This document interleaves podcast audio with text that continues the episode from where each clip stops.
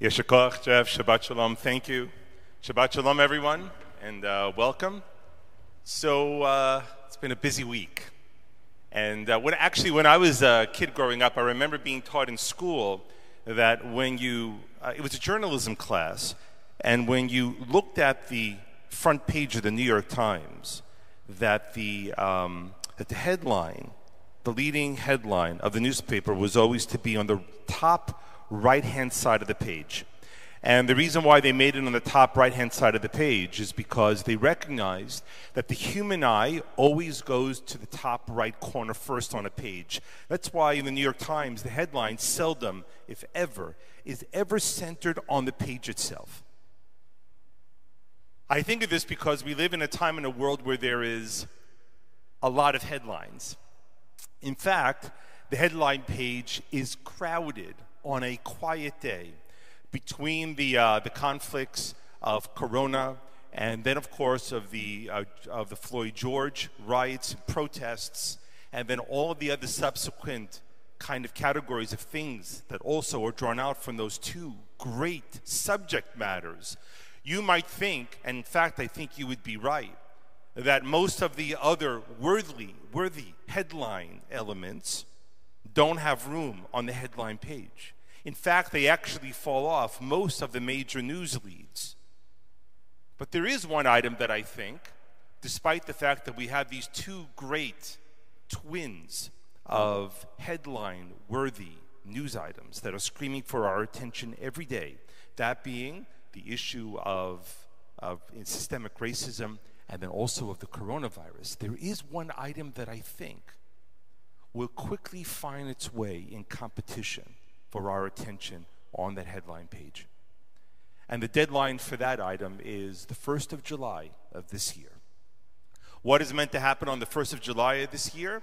Well, according to reports that have been told to us, that the Israeli government is going to be announcing an a annexation plan of Yehuda and Shomron, of, of the West Bank. And this is a reflection of the peace plan that was generated with the Trump administration.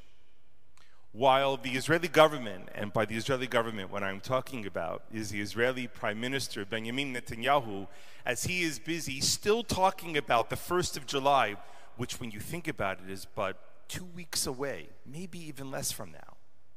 That'll be the day that they'll be formally announcing the details of their annexation of this plan, and that we know that already 12 to 13 European countries are lining up sanctions against Israel if they do, in fact, annex the West Bank, that there are um, measures already being brought to the floor of the United Nations and the Security Council of the United Nations to sanction the state of Israel for these um, for this annexation. Despite all that happening, there's still a relative amount of doubt as to whether or not it's going to happen and perhaps more importantly, which you'll never find in the headlines, this really important piece of information. And that is, what will it actually be? So when they talk about the annexation of the West Bank, the, is the Israeli government actually thinking of annexing the entire West Bank? By every reasonable account that I've been able to glean, the answer is no that at the very, very most, the maximal position that Benjamin Netanyahu, the Israeli prime minister, is now putting forward is that there would be an annexation at the very most of 30% of the West Bank, which, depending on your political leanings, it's either only a third or it's a third. So there's all different ways of looking at it. But in particular, what the Israeli government is looking at is to annex that roughly 30% area of the West Bank that is already heavily populated with Israeli settlements. The questions surrounding whether or not that'll actually happen is a twisted um, kind of story surrounding the current legal formation of the Israeli government. And let me explain to you what it is. In order for Bibi Netanyahu, the Israeli prime minister, to form the government, and you'll remember that Israel had went through a series of multiple elections to arrive at this point, he had to bring into the government his foremost rival, the former chief of staff, excuse me, Benny Gantz, who's head of the Kahol Lavan party. Part of the signing of their coalition agreement that Bibi Netanyahu did with Benny Gantz was two things. Number one, that after uh, 18 months, that Bibi Netanyahu would leave the office of the prime minister and Benny Gantz would step into it. They would have a rotating prime ministership. The second item is, is that Benny Gantz would in no way, shape, or form veto any of these strategic elements of the Trump plan that Bibi Netanyahu wanted to do. So, from the perspective of Benjamin Netanyahu, it was a per- near perfect situation he could go ahead with the annexation, and his coalition partner, the most major of them, would not be able in any way, shape, or form to stop it.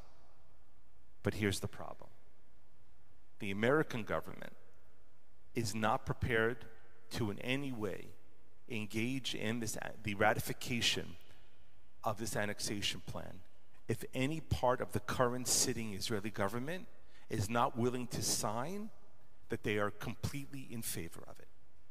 A cynic might think that the crowded headlines of the day, that being the Black Lives Matters protests and the coronavirus crisis, particularly gripping the United States, is a profound distraction of the news cycle that might allow the Israeli government to slip this annexation in with as little blowback on a public relations level as possible but it cuts both ways. And that this embattled American administration, who has been criticized left, right, and center for strategic mismanagement, if not outright malfeasance of these two great crises, there is reports within the American administration that they don't even want to touch this anymore. So, what's the net net for us as you're about to read the headlines? And I assume that the rumblings and the news are only going to get greater and louder as we draw closer to the deadline of the 1st of July. American politi- uh, politicians, excuse me, particularly Charles Schumer in the Senate, amongst others, and other leading North American Jewish organizations, are all distancing and criticizing any plan of annexation. They feel that it is wrong and that Israel should engage first and foremost in a brokered solution that will end in a two state solution. That might be wishful thinking in the current situation. But I think there's a way of looking at this. If Israel was looking to engage in this annexation for the sake of security, I think that most of us could grudgingly agree in the technical aspects of some element of a form of annexation. But that doesn't appear to be the issue here. Because the Israeli government has near unbridled access with its security forces to enter into any area of the West Bank that it wishes. The concern, of course, here is if it's not a security concern, and it appears to me that it's not, if it's not a security concern, then what is the motivation to do this? The motivation to do it appears to be that, led by a growing movement of nationalistic right wing parties and politicians, is that they are gripped with the fever of what we would call shachzeret, which is a longing for the past. The reason why the Trump administration was supporting this movement is because they have been long courting the evangelical Christian base who believes that the expansion of Israeli power over the biblical borders of the state of Israel, and what that exactly is, nobody knows for sure, but over the biblical borders of the state of Israel is a preamble to some coming final redemption of the world. It is a fulfillment of prophecies that they deeply wish to see happen. On the Israeli side, on the Jewish side, there are people who feel no less. And they can be either secular or they could be deeply religious. And they see the, his, the historical connection to these important pieces of land, land and places that reverberate deeply with the Jewish soul. That the presence of Jews and the history and the fingerprint of Jews on those places date back thousands of years. And the thought that we would retreat from them and give them up seems to be an anathema to the very thing that we have struggled for for so many years. But that act of looking back, the act of longing for the past, is a dangerous, dangerous thing. It drives people to do and to think things that under normal circumstances they might be comforted with only dreaming about and never in their life think to do. Act of trying to go back to the past in some hopeless endeavor, of some journey to think that the perfection and hopes of the past will make our future better, well, that's been a feverish dream of many, many people that has seldom, if ever, ever been realized in human history. The great thing about Zionism is and was that Zionism didn't look to go to the past. Zionism took the strength and wishes of the past and it looked to create a new and different kind of future for the Jews. Zionism didn't look to cure all the ills of the world. Zionism only looked to cure the ill of the Jewish people in the world by forming a foothold for a future Jewish people that would not be subject to the control, whims, bias, discrimination of other people in the world that had been unquestionably proven over 2,000 years of an exile. Zionism is the container that holds the historical longings of the Jewish people. But Zionism is not the wish to make the past happen again. Zionism is, is, the wish to build a new future built on great, great foundations. This week in the Torah portion, we read about the spies going into the land of Israel. And yes, they come back with an evil and broken report. It would only be in the Haftorah that Jeff read so beautifully for us this morning. Only on the Joshua would the people eventually be able to go in. And they don't speak about borders and size and length or anything of that nature. They speak of the foothold, of grabbing a piece of home, of saying that this is where I live, and this is where I belong, and this is where my children and my grandchildren will live. This is where my future will be built the upshot of what will happen with the annexation. And I know that you will certainly be reading and hearing news reports and opinion makers on the left, right, and center, and every shade and spectrum in between.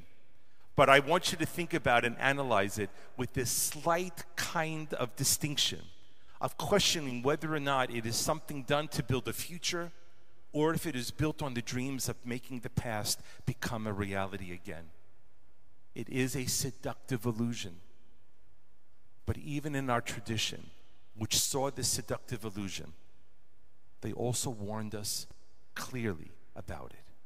And in perhaps one of the most well known and beautiful prayers in the Jewish tradition, when the Torah is placed back into the ark, what, what is the song that we sing? The Eitz Chaim.